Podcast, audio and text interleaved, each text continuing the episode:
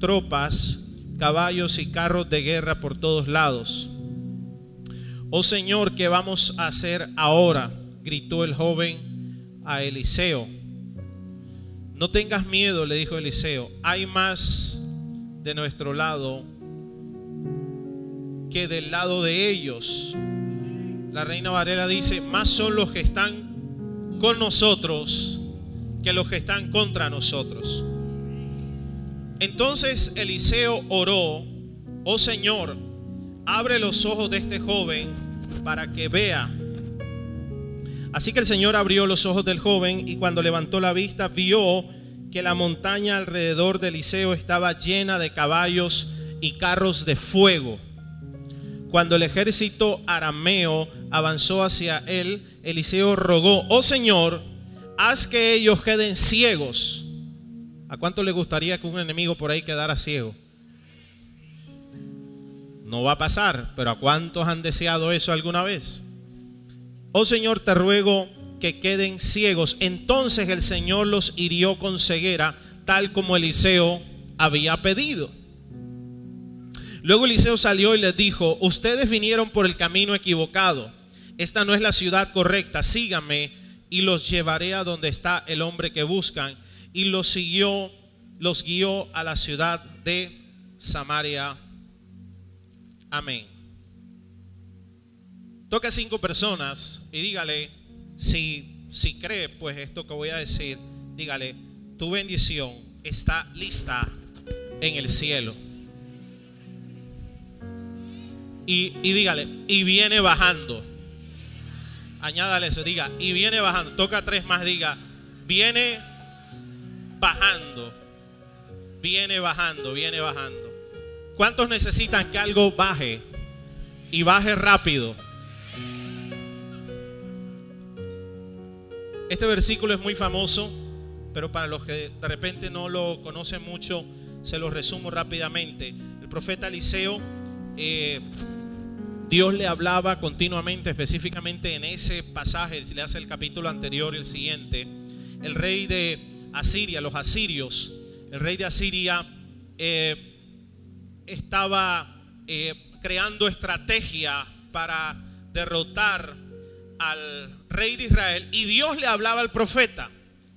Le decía, van a hacer esto mañana, van a hacer aquello mañana, esta, van a hacer esta emboscada. Y así que eh, Dios le avisaba al profeta y el profeta le avisaba al rey. Y cuando al rey de Israel, cuando el rey de Asiria quería atacar, entonces no podía, no encontraba eh, la manera de hacer la emboscada, el ejército ya se había ido. Y un día el rey de Asiria dice, tenemos tenemos un sapo aquí, tenemos una espía, ¿verdad? Y alguien le dice, no, no es ningún espía, es que Dios le habla a su siervo allá, el profeta Eliseo, y le revela lo que tú vas a hacer. Así que el rey se ensaña y manda un ejército de soldados con carros, carruajes, armas, y rodean al profeta y rodean a su Em, sirviente. Y ese es el versículo que acabo de leer. Así que Jesse se levanta cuando ve eh, todo el, el monte rodeado de ejércitos, él se asusta. Pero el profeta hace una declaración y le dice, no temas, porque más son los que están con nosotros que los que están contra nosotros. Por favor, alguien diga, más son los que están conmigo que los que están contra mí. Ahora bien, aquí sucede algo. Y es que Dios le, le, el profeta le ora a Dios y le dice, Señor, por favor, abre los ojos de Jesse para que vea lo que yo no estoy viendo. Y cuando él abre los ojos, entonces ve los carros de fuego, ángeles con carros de fuego que eran más de los que eh, había mandado el rey de Asiria. Esto nos dice a nosotros varias cosas. Por ejemplo, nos dice que creyendo en el mundo de la fe. ¿Cuántos creen en el mundo de la fe aquí? Levánteme la mano todos, si no, no puedo predicar. Ok. Yo voy a suponer que usted cree en el mundo de la fe, pero si creemos en el mundo de la fe y que hay un cielo, que hay algo sobrenatural, entendemos que hay algo disponible para nosotros que no ves hoy con tus ojos espirituales, pero que si dejas que Dios abra tus ojos espirituales, vas a poder ver esa dimensión en la que Dios ya ha provisto lo que tú ni siquiera has imaginado. No solo lo que no has pedido, ni siquiera lo que has imaginado. Efesios 1.3 dice, toda la alabanza sea para Dios, el Padre nuestro Señor Jesucristo, que nos ha bendecido. Los que estén bendecidos, dígame un poderoso amén. Nos ha bendecido con toda clase de bendiciones espirituales. ¿Con qué nos ha bendecido Dios? ¿Con qué nos ha bendecido Dios? ¿Con cuántas bendiciones? Diga, con toda clase. ¿Cuánta clase de bendiciones te ha bendecido Dios? Con toda clase de bendiciones. ¿Y dónde te ha puesto Dios esas bendiciones? En espirituales, en los lugares celestiales en Cristo Jesús, porque estamos unidos. Entonces, si nosotros creemos en el mundo de la fe, tenemos que creer lo que dice esta palabra, y es que Dios, Dios no te va a bendecir mañana, ni te va a bendecir este fin de año. Dios ya te bendijo con toda bendición, toda bendición, toda bendición. Yo no sé qué bendición estás tú esperando sea una puerta que se abra, sea una restitución, sea una restauración, sea una sanidad. Pero dice mi Biblia que Él ya te bendijo en pasado con toda bendición espiritual, pero está en los lugares celestiales. Toca a alguien y dile, en el cielo tienes algo ilimitado. Entonces, escúcheme esto. Esto es fácil decirlo, pero otra cosa es creerlo y caminar en eso. ¿Por qué? Porque una cosa es que yo camine en fe. Yo voy a suponer que este es mi camino de fe, el de todos. Todos estamos en un camino de la fe aquí, en algún lugar. Y en el camino de la fe yo inicio mi proyecto de fe, inicio, eh, eh, sea por mi familia, sea por una sanidad, sea eh, por un negocio, sea por una restitución, sea por la restauración de padres e hijos, cualquier cosa, diga conmigo, cualquier cosa. Pero una cosa es iniciar yo mi camino de fe creyendo que Dios en mi futuro va a proveer. Y otra cosa es creer que yo inicio ese camino, pero Dios ya proveyó. Una cosa es creer que en algún momento, mientras que estoy caminando en fe, Dios va a proveer. Otra cosa es que antes que yo empiece, es más, antes que tú le pidas, ya Dios lo proveyó. No me levantaron suficiente las manos. Antes que tú le pidas, Dios ya lo proveyó. El tema es que ya lo proveyó en ¿dónde? ¿Dónde? Dile al lado, es en los lugares celestiales. Entonces mire esto. Todos aquí, ¿cuántos tienen una cuenta en un banco? O sea, Colombia, vivienda, etcétera, cualquier banco. ¿Y los demás? Debajo del colchón. Bueno. Usted hoy deposita en una cuenta en un banco, pero en el cielo usted también tiene una cuenta. Yo dije, en el cielo usted también tiene una cuenta. Entonces, cuando Dios te habla, ¿a cuánto Dios le ha dado una palabra aquí? Una promesa, la ha sacado de, de, la Biblia y le ha convertido en rema. O te ha hablado por un profeta, te ha hablado durante una prédica. Esta noche a Dios le va a hablar alguien directamente a su corazón voy, durante este, los próximos 30 minutos Dios va a soltar una palabra que no va a ser para todos, pero va a ser para alguien específicamente. Entonces Dios te da un rema y cuando Dios te da una palabra, escúchame, por eso es que Dios habla de, de tu bendición, de tu restauración, de tus planes. Él los habla, Él los habla como si ya hubieran sucedido. ¿No se ha dado cuenta de eso?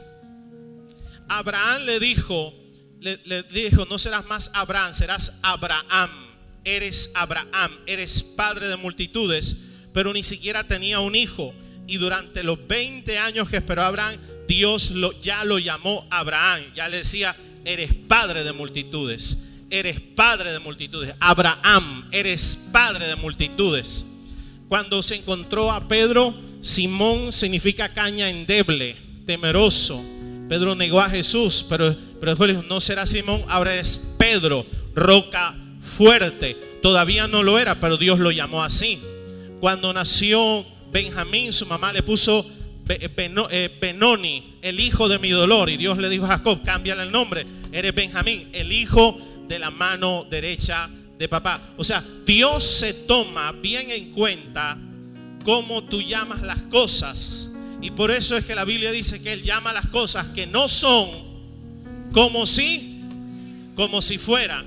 Por eso Dios dice, no te voy a bendecir. Dios dice, ya estás bendecido, ya te veo, ya, ya atravesaste las puertas más grandes. Dios cuando te habla, ya te vio restaurado, ya te vio multiplicado ya, te, ya vio tus hijos, ni siquiera te has casado y ya vio tus hijos bendecidos sirviéndole a Dios. Ya te vio no, no con ese local que acabas de abrir, sino con una multinacional. Porque cuando Dios te habla, no te habla desde tu dimensión y limitación. Dios te habla desde su eterna eternidad. Y pregunta, si cuando Dios te dice algo, lo dice como si ya hubiera pasado, ¿puede Dios mentir? No, Él no es hombre para mentir, ni hijo de hombre para arrepentirse. Y Dios le dice a alguien esta noche, ya te bendije, ya terminaste este año de manera espléndida, ya te abrí la... Necesito que alguien levante la mano más. Ya te abrí la puerta, ya te restauré, ya te proveí. Así que empieza a gozarte y empieza a caminar como si ya estuviera hecho, porque para Dios ya está hecho en el nombre de Jesús. Isaías, aplauda a Dios fuerte. Isaías 57, 15 dice, dice, porque así dijo, así dijo el alto y sublime, el que habita en la eternidad. Entonces, aquí hay un problema. ¿Dónde habita Dios? ¿Dónde habita? O sea, desde dónde Él habla, desde dónde Él te da una promesa, desde la eternidad. Vamos a suponer que mi iPad es la línea de lo sobrenatural. Y de aquí para abajo es lo natural. Y de aquí para arriba es lo celestial, lo sobrenatural. Ahora, realmente eso no es así. Físicamente eso no es así. El cielo no es que esté arriba, o sea, el cielo es algo dimensional. Hoy tú puedes estar aquí y con un rema de fe das un paso y ya estás en lo celestial. Ay, no me lo agarraron. Con un rema de fe, tú das un paso y ya estás moviéndote en lo celestial. Ay, Padre Santo, esto es demasiado. Dile al lado, esto es demasiado, pero lo recibo. Pero vamos a suponer para nuestra mente captarlo de esta manera. De, aquí abajo es lo natural, donde nosotros nos movemos, donde estamos aquí. Pero de aquí arriba es lo sobrenatural, la eternidad. Y ahí es donde Dios habita. Ahí es donde Dios se mueve en una eterna eternidad.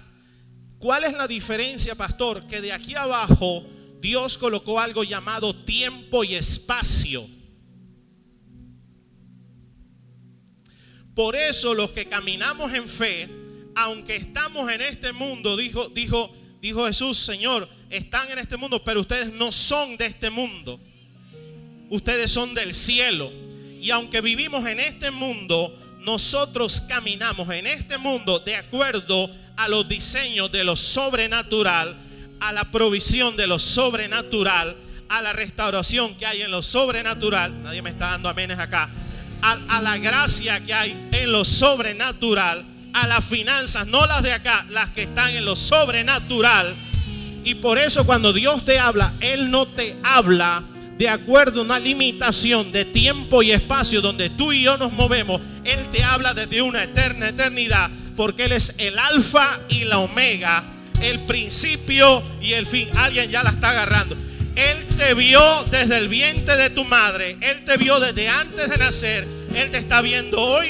Él te está viendo mañana. Él te está viendo ya este fin de año en una completa esplendidez. Y Él te está viendo dentro de cinco años que si tú te pudieras ver como Dios te ve, ni te reconocerías de la cantidad de bendición que Dios ya te dio.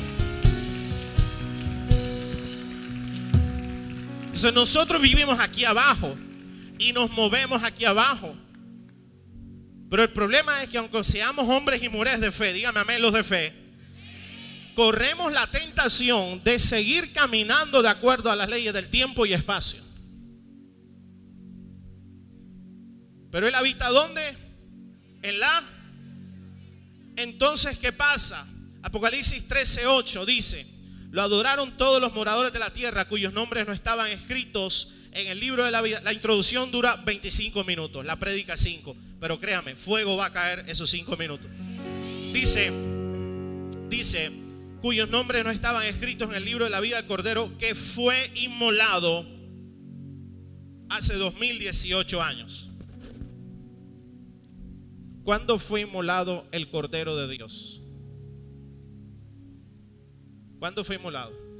Estamos en el año 2018, tiempo y espacio.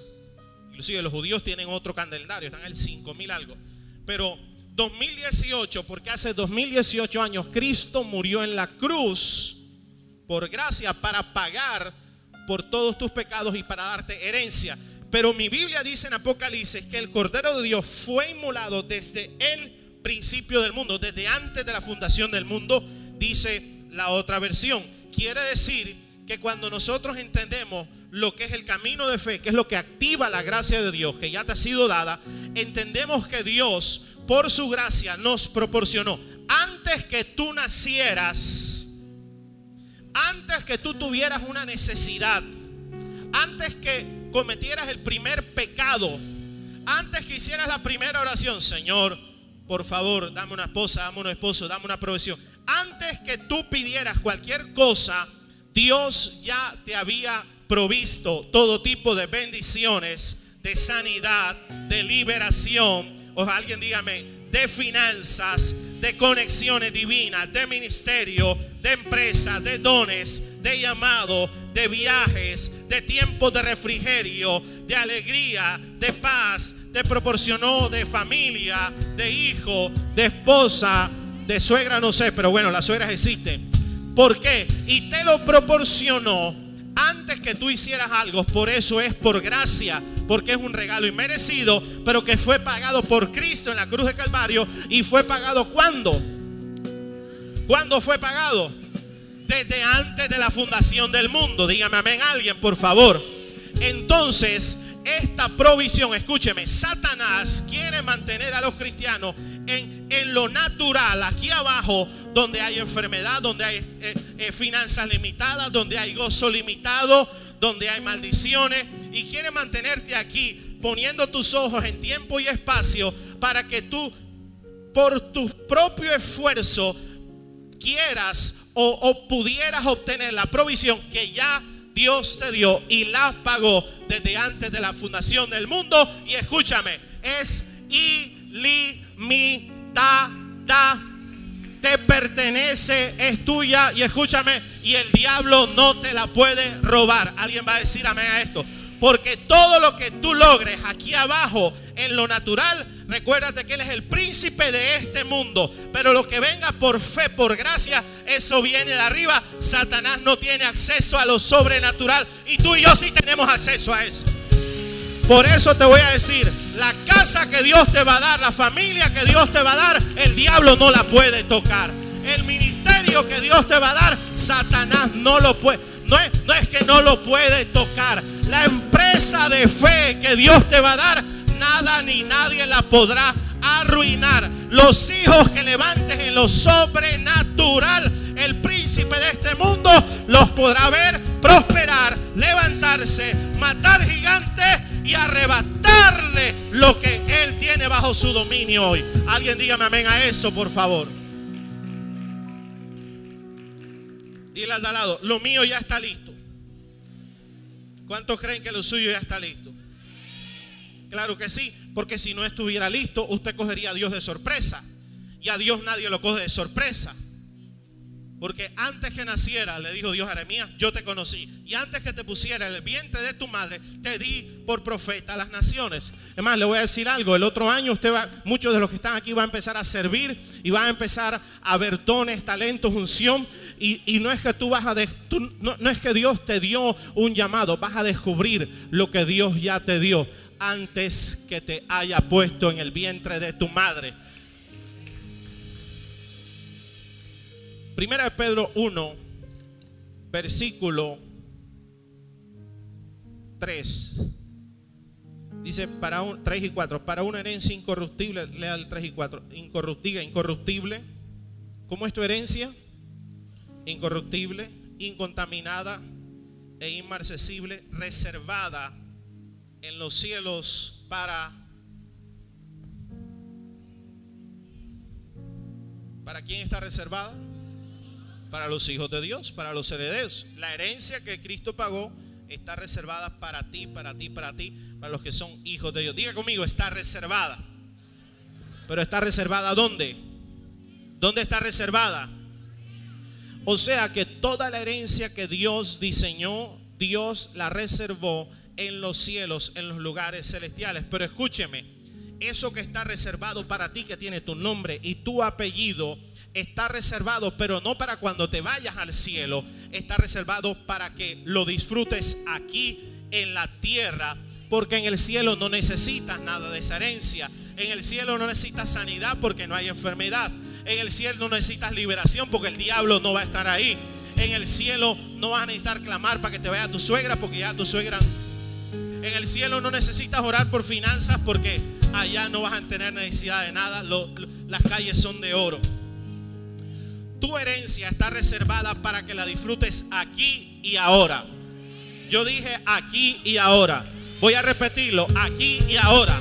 Pero como es reservada en los lugares celestiales, la única manera es que aunque vives aquí abajo, no camines por lo natural, sino camines por fe, con ojos de lo sobrenatural. ¿Y para qué? Para que los que caminamos aquí en lo natural, por fe, podamos cumplir nuestra asignación profética. Todos los que estamos aquí tenemos una asignación profética. Algunos acá no, acá alguien sí. Todos los que estamos aquí tenemos una asignación profética. Yo sé los planes que tengo para ti, planes de bien y no de mal, para darte el futuro que espera. Dios tiene un plan escrito en el libro de la vida que tiene tu nombre y tu apellido y no es cualquier cosita ni es pequeño. Por eso la herencia que está reservada es grande e ilimitada para que la asignación profética que cumplas aquí en la tierra la cumpla sin escasez, la cumpla sin demora. Alguien recíbame esta palabra, la cumpla sin oposición, la cumpla sin falta de recursos, sino que la cumplas con excelencia, la cumplas rápidamente, la cumplas con gozo, la cumplas con abundancia y la cumplas espléndidamente. Y yo quiero declarar algo, ojalá alguien lo reciba. Yo quiero declarar que antes que acabe este año, dos meses y seis días, esa herencia que está reservada va a empezar a bajar. Va a empezar a bajar en manera de sanidad. Va a empezar a, bajar en manera de activación de dones, activación de milagros. Va a empezar a bajar a manera de ángeles operando a favor tuyo. Va a empezar a bajar a manera de recursos va a empezar a bajar a manera de empresa, de conexiones.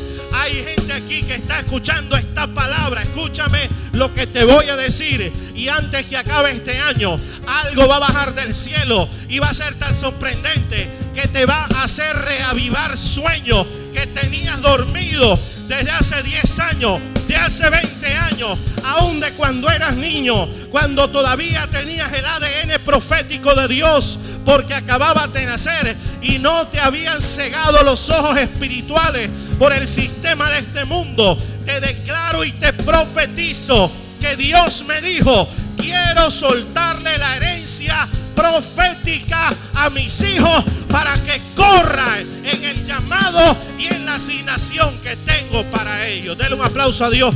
Solo el que lo crea. Diga conmigo, lo creo. Dile al lado, lo creo. ¿Cuántos creen que algo reservado en el cielo va a bajar? Dile al lado, va a bajar. Y pregúntale al lado, ¿por qué va a bajar? Dile al lado, porque es tuyo, cabezón. Y lo que es tuyo viene. Pero esto me dice otra cosa. Ahora sí voy a empezar a predicar. 10 minutos. Esto me dice otra cosa. Que entonces que aunque yo camine aquí en lo natural, donde hay, hay demonios que oprimen, sí hay enfermedad, hay adulterio, hay crisis, hay escasez, hay todo eso. Pero como yo camino en esta tierra por fe, por su gracia, entonces yo no camino limitado ni por el tiempo, ni por el espacio, ni por los recursos. Voy a repetirlo. A partir de hoy, el que agarre esta palabra, bueno, a mí me ha tomado meses eh, capturarla, pero a usted le va a tomar segundos. Usted, si agarra esta palabra, si usted cree lo que le estoy predicando, que es palabra de Dios, a partir de hoy, lo que usted va a hacer, que Dios le mandó a hacer, usted no va a estar limitado por tiempo, usted no va a estar limitado por recursos, usted no va a estar limitado por dinero, usted no va a estar limitado por puertas que se abran o se cierran, porque lo que Dios te mandó a hacer, todo el recurso necesario, material, espiritual, emocional, financiero, ya lo tiene listo. Y si baja, no baja medias. Si baja, baja completo. Ay, Padre Santo. Yo dije, si baja, baja completo. Dile al de al lado, se va a acabar la limitación. Por eso es que usted va a experimentar cosas como las que ya hemos experimentado algunos aquí, que lo que en lo natural tomaba tal vez yo, yo, yo hablaba con unos pastores amigos, pastores de Dios, pastores que trabajan, pastores íntegros, pastores. No todos los pastores son sinvergüenza. Dígame un amén fuerte si no acabo la prédica aquí. Y, ellos me, empezaron a preguntar qué estamos haciendo, cómo estamos pagando este templo, lo del centro de eventos, la casa de todas las cosas que estamos haciendo, por la gracia de Dios. Y me decían, eh, ellos son mucho menos jóvenes que yo, pastores de 55, 60, 65 años. Yo tengo 33 años, imagínense. Entonces, entonces me decían, mira pastor, lo que has hecho le tomaría a cualquier ministerio trabajando con integridad, trabajando de sol a sol, trabajando bien, no, andando en sinvergüenzas, trabajando con los diezmos, con las ofrendas, levantando líderes, levantar, le tomaría no menos de 30 años.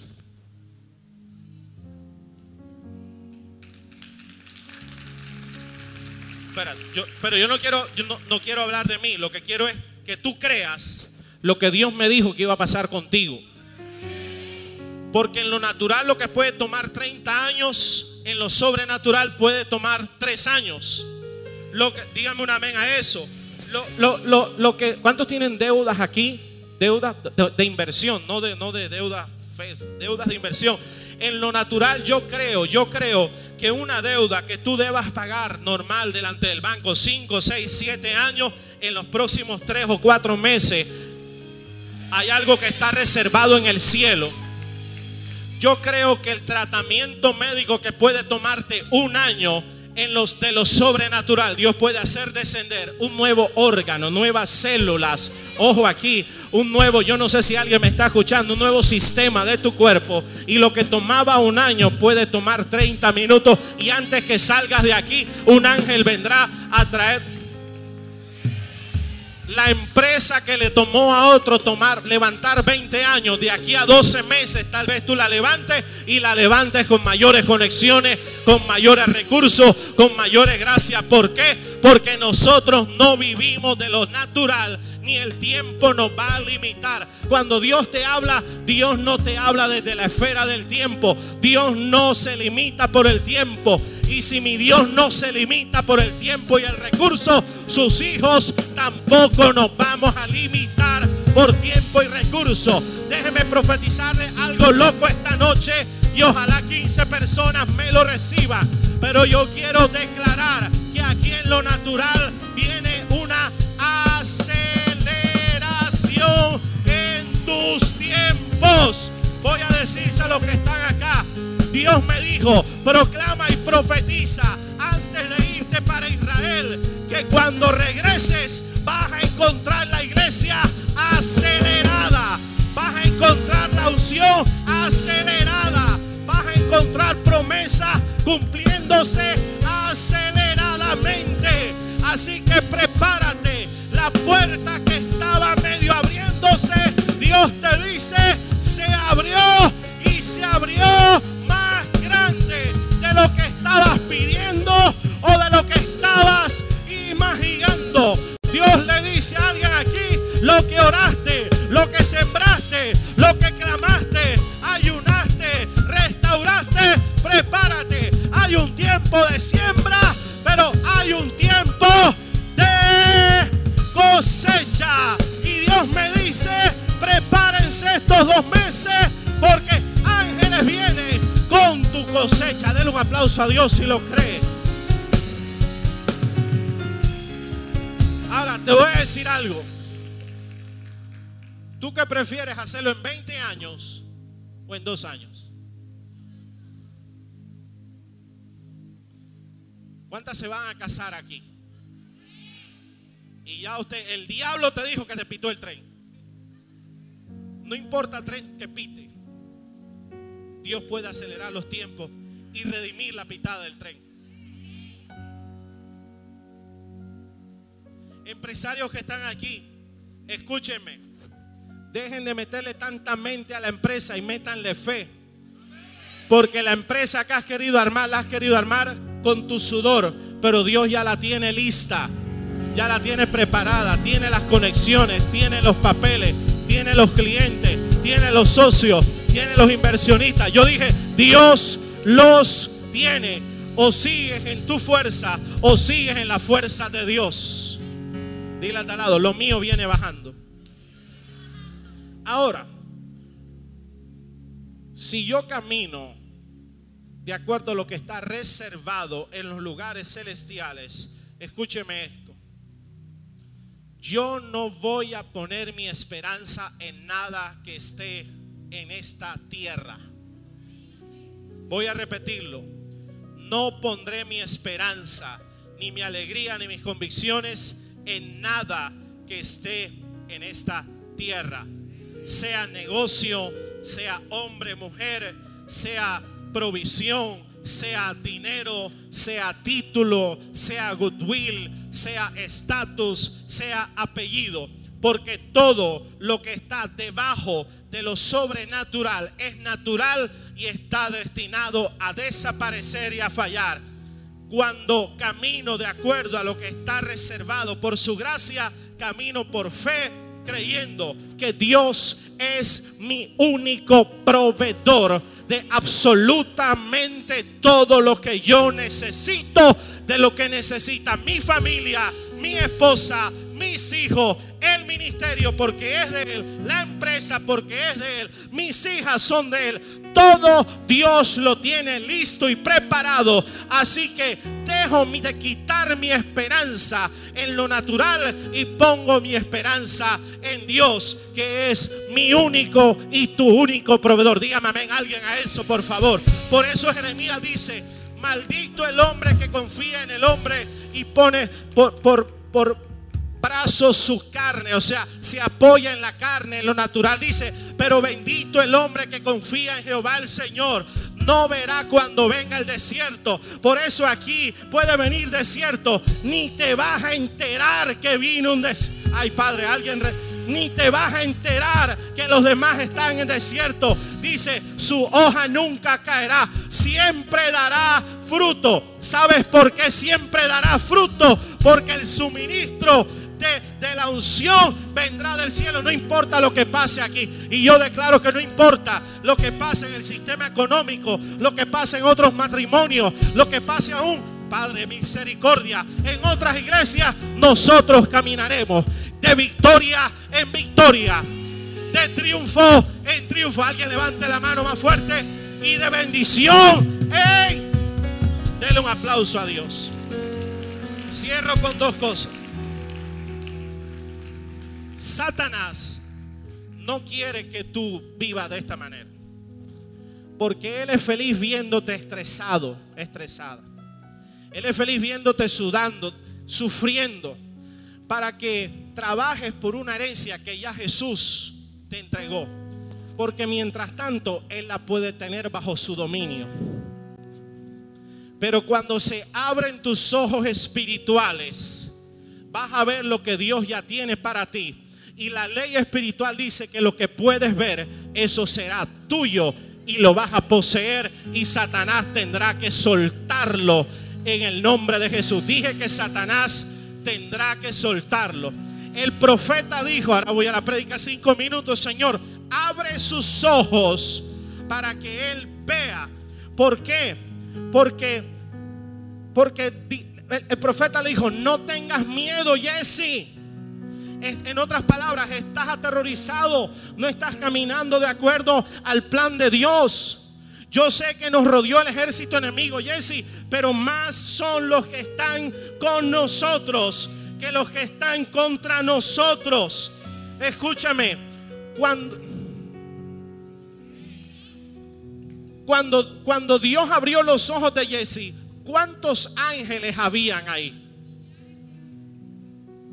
Había muchos más que los ejércitos enemigos y carros de fuego. Ahora pregunta, ¿cuándo llegaron esos ángeles? Ya estaban ahí, solo que él no los veía. Cuando abrió sus ojos los pudo ver. Lo tuyo ya está listo. Yo dije, lo tuyo ya está listo. Solo que no lo ha visto. Pero esta noche, ay Padre Santo, yo yo voy a sellar esa palabra. Esta noche Dios va a abrir los ojos de alguien para ver la puerta más grande que Dios jamás te había abierto. Es más, te voy a decir algo, lo recibo de parte de Dios. Vas a ver literalmente ángeles rodeando tu casa, rodeando tu ministerio, rodeando tus hijos, rodeando tu familia, rodeando tu economía. ¿Dónde estaban los ángeles? ¿Dónde estaban? Diga, ahí estaban. Pero aunque estaban ahí, tenía miedo. ¿Dónde estaban los cinco mil panes y cinco mil bocachicos con los que alimentó Jesús a los cinco mil hombres? ¿Dónde? En los lugares celestiales. Solo que los discípulos no los veían. Pero cuando empezaron a partir, empezaron a aparecer. A medida que tú dejas de ver en lo natural para ver en lo sobrenatural, lo que aquí nunca apareció empezará a aparecer delante de tus ojos yo dije, aparecerá delante de tus ojos, no es el de al lado, aparecerá para ti, para tu casa, tus hijos, tu familia, tu ministerio. Yo no sé si, yo no sé si alguien está recibiendo. A mí me estuvieran predicando esto, yo estaría brincando en la silla. ¿Dónde estaban los 153 peces que se metieron en, la, en las redes de Pedro cuando él pescó toda la noche y no pescó nada? Pero cuando Jesús le dijo, tírala, dice, en tu palabra echaré la red.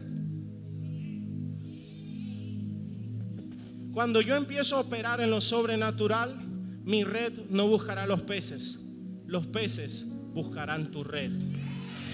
Yo dije, los peces, déjame gozarme que yo me estoy recibiendo esta palabra, yo me la estoy recibiendo. Te digo que de hoy en adelante no tendrás que ir a buscar los peces. Los peces buscarán tu red. La bendición buscará tu casa. La finanza buscarán tus cuentas, tu empresa. Las almas vendrán donde hay.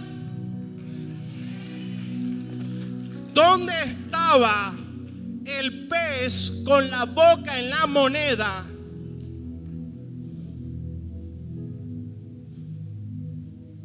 Porque cuando Pedro soltó el primero, diga el primero, el primero que pescó, traía la moneda en la boca. Y eso me dice algo a mí, que cuando tú caminas en el llamado que Dios te ahí en eso que Dios te ha dado a hacer, cuando lo dejas de hacer en lo carnal y lo haces para Dios, oh gloria a Dios en la primera Dios te suelta la bendición. Yo dije, en la primera Dios te suelta la bendición. Entonces el profeta le dijo, no tengas miedo, porque más son los que están con nosotros que los que están contra nosotros. Y aquí te voy a decir algo. Si tú decides, aunque vivimos acá en este mundo, y decides caminar de acuerdo a limitación de tiempo, espacio y recursos, no te va a quedar otra que caminar en temor caminar en duda, caminar por vista, caminar por afán, caminar por raciocinio. No temas, 365 veces en la Biblia se dice no temas, porque cada día tú necesitas echar fuera el temor y creer que lo que Dios te dijo ya está. El temor te paraliza, el temor te enferma, el temor te desconecta con la provisión sobrenatural. El temor te da lo que tú no quieres tener. La fe te da lo que Dios dijo que vas a tener. El temor te deja estancado. La fe te, llega, te lleva a lo ilimitado. El temor no te deja actuar proféticamente. Nunca he visto a alguien cristiano que actúe en temor, que sirva, que siembre, que, que, que actúe en fe en su casa. El temor, el temor paraliza tu fe. Y por eso el profeta le dijo, no temas. El temor te hace declarar, oh gloria a Dios, lo que Satanás quiere que declares. Y por eso el profeta prácticamente le cayó a boxes. No vayas a hablar. Profeta, ¿qué hacemos? Si hubiera sido barranquillero, hubiera dicho, estamos fregados, baila, aquí no hay nada que hacer. Pregunta, ¿algunos de ustedes alguna vez en su vida se han visto en una situación, en una batalla espiritual, que literalmente usted se ha visto rodeado por todo el ejército de los enemigos y usted dice, aquí no tengo más nada que hacer? Sea matrimonial, sea financiero, sea con sus hijos.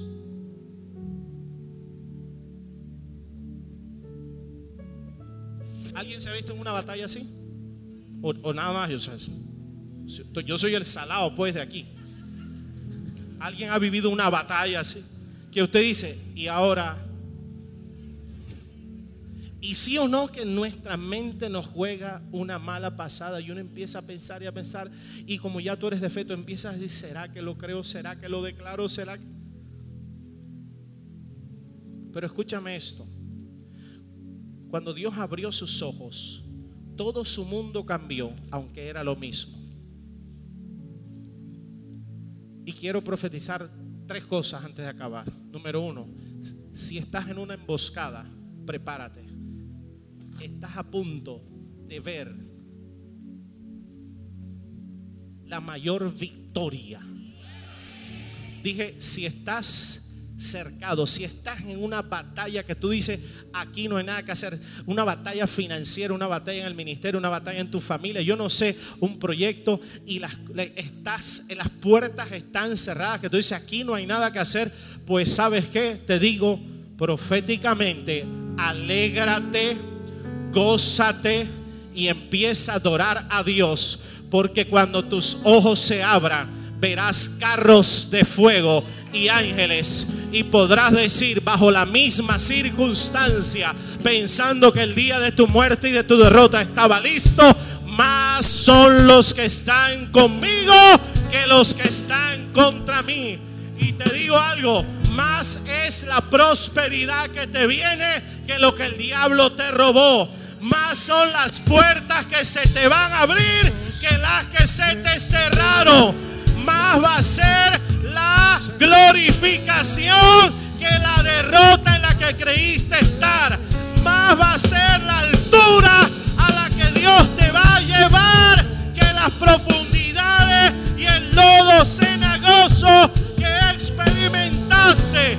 Si estás en la peor situación, prepárate porque mientras más oscura está la noche es porque llegó la mañana de